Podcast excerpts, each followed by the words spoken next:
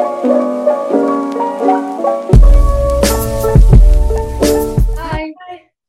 Welcome to the Gold Ribbon Podcast with your hosts, Sophia Garcia and Taskin Arisha.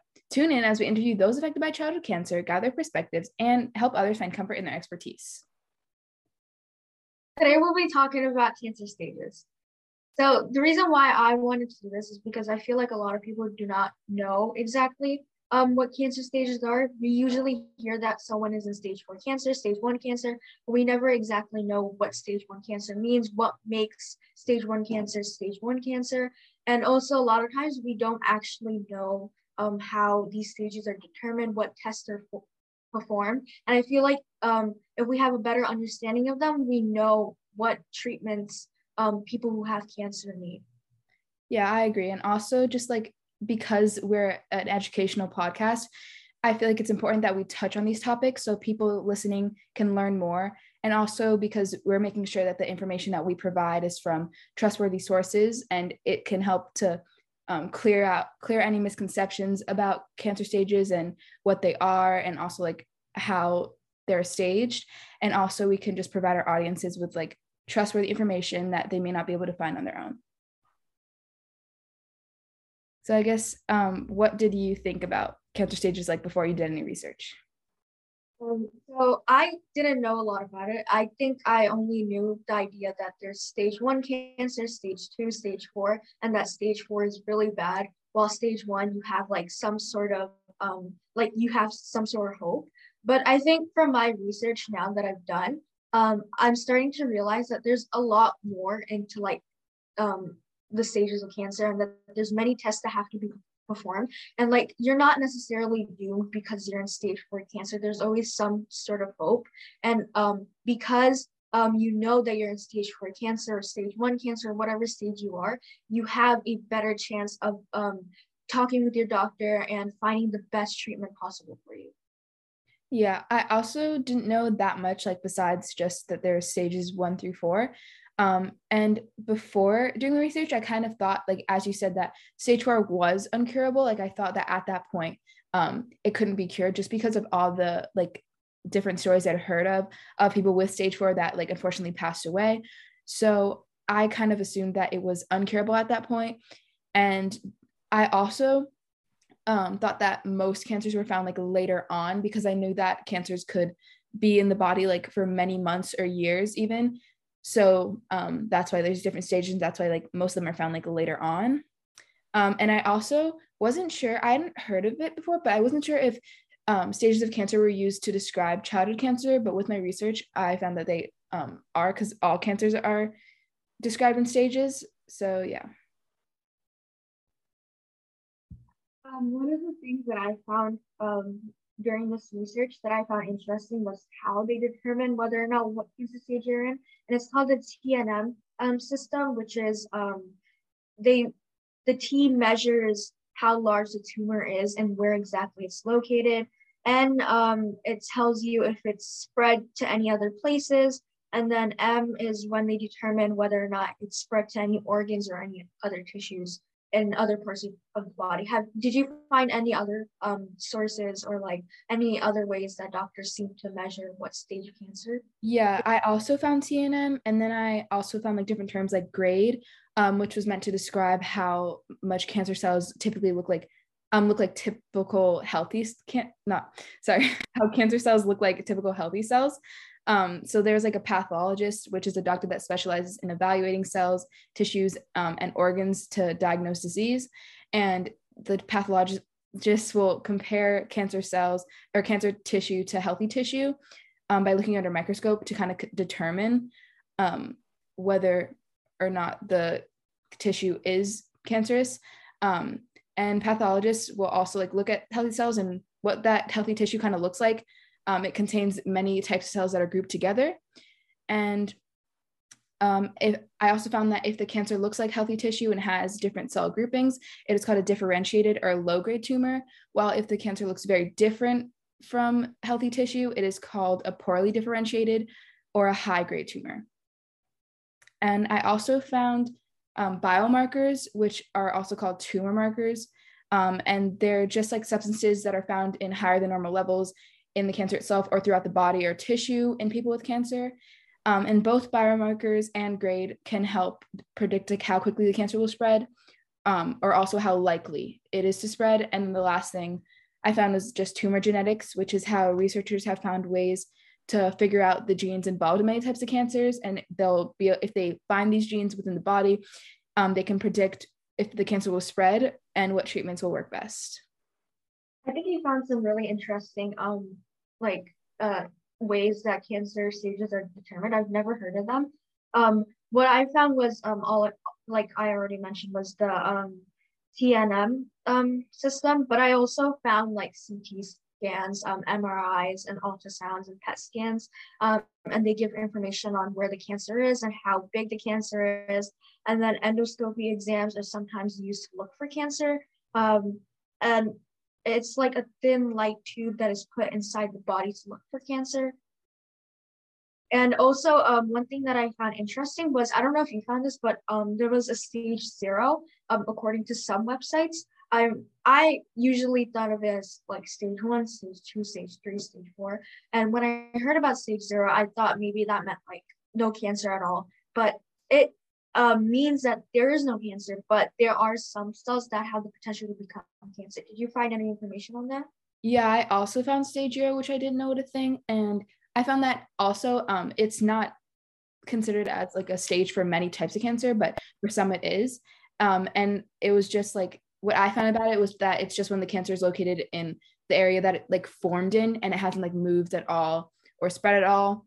Um, and at this point, um, I think most doctors consider it precancerous because it's easily treatable and it hasn't really spread anywhere. Um, and yeah, and then I also found some information on like how and when staging was done. So there are like three different types that I found. There could be more, but what I found was clinical staging, which was what it's done before any treatment. And this is when doctors use like past information that they already have, like that the patients have, like physical exams, medical history, x-rays, imaging, scans, and biopsy results or diagnostic tests that they had previously. And then there's bi- sorry, pathological staging. Um, and this is based off of some of the same info as clinical staging, but it also considers any information gained during surgery. But this is only used in cases where surgery was the first treatment used for cancer. Um, and then there's post therapy staging, which is used in cases where s- surgery is not the first treatment, but other treatments are given before surgery, um, usually to shrink the tumor or something like that. And those treatments are usually like radiation therapy or drug treatments. Um, and post therapy staging can just help doctors to learn how well the treatments have worked in order to plan further treatment. I found the same thing um, that staging like helps the doctor a lot. Um, and it just helps choose the type of surgery and whether or not the patient should use chemotherapy or radiotherapy. Mm-hmm. And um, some interesting things that I found, I think the idea of like the whole staging thing about cancer relates to like um, how cancer spreads and like how rapidly it spreads. And I found that um, some people, there's this um, thing where people believe that uh, cancer grows on sugar. And I feel, and I realized that there's no evidence for that. Another thing was hair dyes can also cause cancer, but there hasn't been any um, actual information that supports um, that idea. Although um, before 1980s, there was um, something that was linked to another disease, but not specifically cancer. And then another one was cancer spreads when exposed to air during surgery. And I feel like um, um, that's kind of like harmful in a way because a lot of people, uh, doctors may see that um, through staging, they found out that a patient would, best option for the patient is to receive surgery. And they may believe that the cancer may get worse um, if they go through surgery. But I feel like it's um, completely normal to feel like that, especially after surgery. Yeah.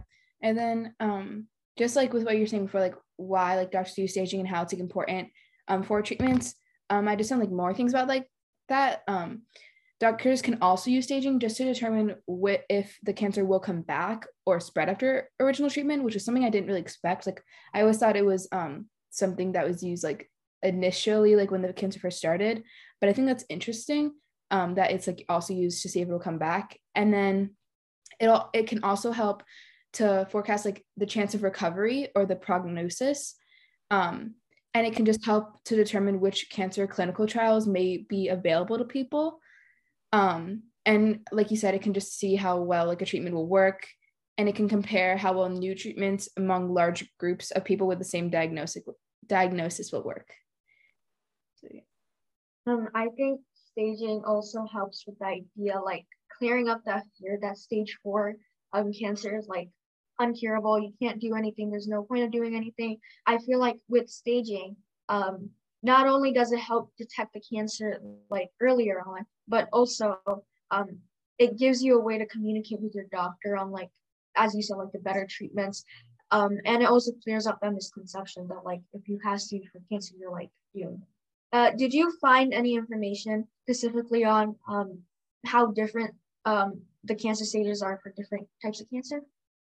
Um, I found that most type of cancers, just like how I said before, like have four stages, but others also have stage zero. Um, and then just like with your, what you're saying about like it can help, um, like staging can help get rid of the fear that stage four cancer is like deadly and um, uncurable.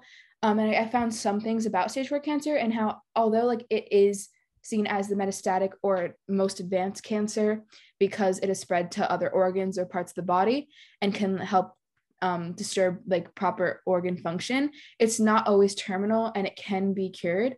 It just means that more aggressive treatment will be needed and more immediate treatment will be needed because at um, stage four, the cancer has progressed pretty far throughout all the stages. So yeah, and then also, I guess I was kind of interested to see like at what stage cancer is usually discovered because I like um hadn't really heard of I hadn't heard of stage zero before and I hadn't known if like that was possible for it to be discovered at that stage. And there's not really a usual stage it's discovered, but typically it's discovered a little um, later than stage zero um, because cancers can be present for months or years before detected. And there are also, um, I also found that there are different types of staging systems for different cancers. So, like, even though there are the same stages for different cancers, like, there's different type of staging systems um, so yeah. Um, I think you brought up a good point that a lot of times, even like sometimes there may be tumors in the body and they're not detected often. Um, I, th- I think that kind of correlates with like the idea that like cancer is exposed during surgery or something, but that's only because um, sometimes tumors do not appear on um, images that they've done before surgery, and then after after they operate on the person, they realize that there are more tumors. Um, I think that's sort of interesting. Yeah, and then I also found like with that, I guess like how there can be multiple tumors. I found that normally, um, in staging, like the question that's asked is like how large is the primary tumor because like the primary tumor, um, it's like where the tumor originally was located, and then like how you're saying there can be different ones. Like um, I found that those there's secondary ones which um just refer to other sites where the cancer has spread and like how are you're saying, it's not uncommon to identify the secondary tumors um, from a cancer without being able to identify the original source, which is why staging and just getting treatment for cancer um, are very important because you have to be able to tell like where it is. And if you can't tell where it is, like you have to find like the best treatment for you. Uh, I think what you said was important. Like getting staging is important for better treatment. Um, and specifically on the idea like um, are how cancer stages are different during each type of cancer. Um, I didn't really find any information on that, but I did find um, that like um, different cancers like they progress differently, um, they spread rapidly in different rates. And they have um, different genetic like differences between them so i guess that could like um, contribute to like how staging is done and how fast um, cancer can be detected mm-hmm. and i also found that the staging system has been used for a while like over 70 years it's been used so it's very um, trustworthy at that point. point and then just some questions like i found that people um, online said that like patients should ask healthcare teams if they're interested in knowing like what stage you're at and also where their cancer is. Um, some questions they can ask are what tests will I need to have to determine my cancer stage? What is the stage of cancer that I have? What does that mean? How did you determine the cancer stage? What is the cancer's grade? Um, does the tumor have any genetic mutations? are biomarkers used in determining the stage of my cancer or in defining the treatment? And if so, what are these biomarkers? What are the results? And what does that mean? And then also, what does the stage, grade, and biomarking testing mean for my treatment plan or my prognosis? Yeah, I think um, the questions that you just said, I think they're important to communicate with your doctor, especially like during staging, like patients probably have a lot of questions um, pertaining to like what stage of cancer they're in, um, what treatment's best for them. And I think those type of questions, if you ask them to your doctor, um, will help a lot. Mm, and then I guess like um, I just found stuff defining each cancer stage. I feel like we've talked about them, but we haven't specifically said what each stage is. So, um, just like what I found, stage zero is when cancer is located in an area that it formed. Stage one is when the cancer hasn't spread to lymph nodes or other tissues in the body and it's contained within a smaller area. Stage two is when the cancer has grown but hasn't spread throughout the body. Um, and stage three is when the cancer has grown more and could have spread to other tissues in the body and lymph nodes, but it's not known for sure. Um, and then stage four, which is metastatic or advanced cancer, um, is when the cancer has spread to other areas of the body, and specifically, normally it spreads to organs, um, which can result in reduced oxygen supply and can affect vital organ function. Well, I found the same thing that stage one is um, it's in small areas and it hasn't spread to lymph nodes. Stage two, it's grown, not spread. And stage three, it spreads to lymph nodes, while stage four is like it spread to organs and other areas of your body. Uh, I think that kind of relates to like, I guess for me, I thought like around people around me, we thought like, oh, as soon as you get cancer, stage one, um, cancer has spread uh, everywhere. You're doomed. Um, I feel like that's the type of logic that a lot of people have. But I feel like reading this, like stage one, it's in a small area and it hasn't spread to lymph nodes. So I feel like um, you you still have like um, a chance at battling cancer even while in stage one. You're not completely doomed while you get cancer. Yeah, and that's like especially why I think that talking about the stages and educating people on the stages is so important because a lot of times just hearing the words cancer and hearing that you have cancer can be terrifying. And uh, although those feelings are although those feelings are valid, it's definitely important to consider like what stage you have and um, the different treatment methods that you can get right away. And uh, like cancer can be cured very easily. Um, it always depends on the stage, obviously. Like if it's an earlier stage, uh, it's obviously easier to cure. But even if you're at stage four, there's definitely still um, cures or treatments that you can look towards. And there's definitely ways that your cancer can be cured.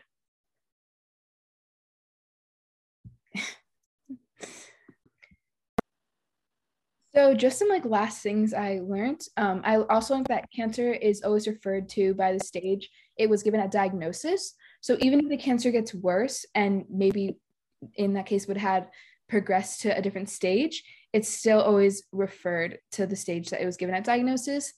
Um, and yeah, and just new information about how cancer has changed over time just gets added to the original stage. So the stage doesn't change, even though the cancer might and also some like pattern that I found on when doing a lot of my research, I found that stage um, zero was its own was like given its own definition, but stages one, two, and three were typically described grouped together and described the same, just like how they it, they just basically said that cancer is present.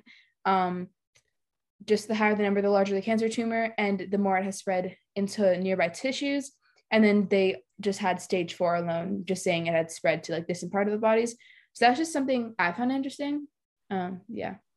Um, so I found out that of cancer actually started 100 years ago. And um, one thing that I found interesting was that the TNM um, classification was um, developed between 1943 and 1952, which um, I think is pretty recent, I would say uh, because it's not that long ago. So I'm kind of interested now on like how specifically um, people from maybe like the 1800s or the 1700s, like how they um, classified cancer and how they dealt with cancer and how they staged cancer. Yeah, that's definitely something really interesting. So if you guys want to hear an episode about that in the future, definitely comment down below or something. Um, but yeah, so I guess just like going over what we learned today. We learned about the different like stages of cancer, stages zero through four. Um, stage zero is when it's located in areas formed, and stages one through three um, or when the, when the cancer is usually contained within a smaller area and has had some growth. Um, and then stage four is obviously like metastatic or advanced cancer. Um, and yeah, and it's just really important to, when you find out that you have cancer, to get staging done early. Make sure to, even if, um, I think most doctors do it immediately, but make sure to just voice for yourself if that isn't the case um, to make sure that your cancer is staged and you can find out more about um, the stage it's at. Um, I think what I found interesting for this episode and the research on it was that I finally got to understand what exactly the stages are. Um, I never like really understood stage two, stage three, stage two, and stage three. It's more like oh, stage four is like the worst one and it's uncurable basically you're doomed but i feel like um now that i'm realizing that state with staging you can um finally realize what treatments are best for you and that you're not exactly doomed for it. You still have treatment options. And I also realized um, how important staging really is because without staging, we can't realize a lot of the factors like what size the tumor is, um, where it's spread to, and those factors like um, determine like like they develop the entire system that we have today on um, how to stage cancer. So now I'll be doing our shout outs. If you're interested in getting a shout out in our next episode, make sure to play our Gold Ribbon Podcast trivia. Um, it happens every other Sunday on our Instagram at the Gold Ribbon Podcast on Instagram.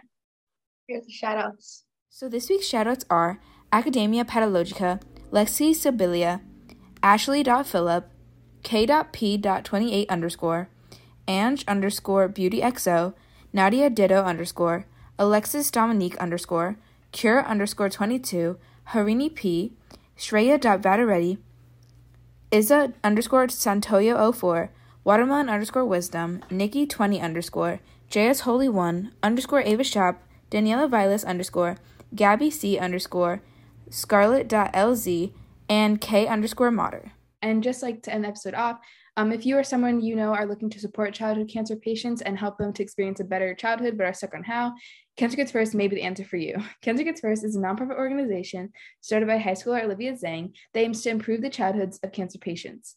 Through volunteer work, donations, fundraising, and the creation of this podcast, those working with Cancer Kids First work to further its mission. If you're interested, go to www.cancerkidsfirst.org slash get involved to get involved. Another way to support the mission of Cancer Kids First is to listen to this podcast and follow us on our Instagram and TikTok at the Gold Ribbon Podcast and Twitter at TGR underscore on air. You can also get in touch with us through our email, the Gold Ribbon Podcast at gmail.com. Episodes will be airing two times a month. Thank you guys so much for joining us on this episode of the Gold Ribbon Podcast. If you have any ideas for or want to be involved with future episodes, make sure to check out our link in our Instagram bio. Have a nice day, and we'll see you in the next episode. Bye. Bye.